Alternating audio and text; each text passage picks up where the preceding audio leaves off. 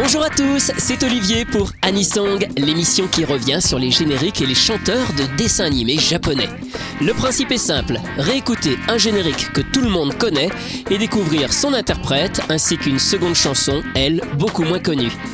Aujourd'hui, Miho Morikawa et son générique de Nadia le secret de l'eau bleue.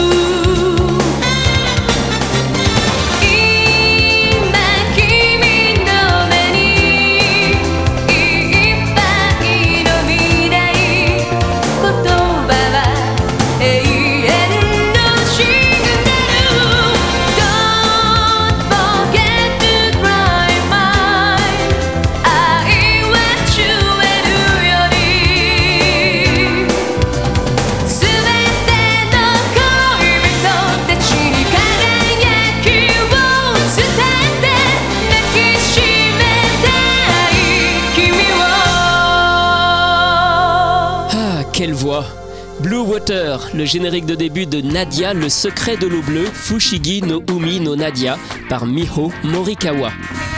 Miho Morikawa a commencé sa carrière en 1985 après avoir gagné un concours de chant organisé par Yamaha. Elle signe alors un contrat avec VAP et enchaîne plusieurs succès. En 1990, elle change de maison de disque et ça ne se passe pas très bien car les droits de certaines chansons de son album sont alors bloqués. Heureusement, c'est à ce moment qu'elle enregistre les deux génériques de Nadia, un succès qui lui permet de redynamiser sa carrière qui va battre son plein jusqu'aux années 2000. À cette époque, elle enregistre aussi un générique de fin pour Ranma 1,5, mais il faudra attendre un bon moment pour l'entendre à nouveau sur un animé.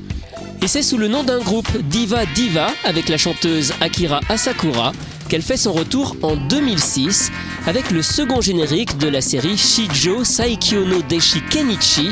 En fait, c'est l'adaptation du manga Kenichi le disciple ultime dont elle chante le deuxième générique de début. Ça s'appelle Yahoo.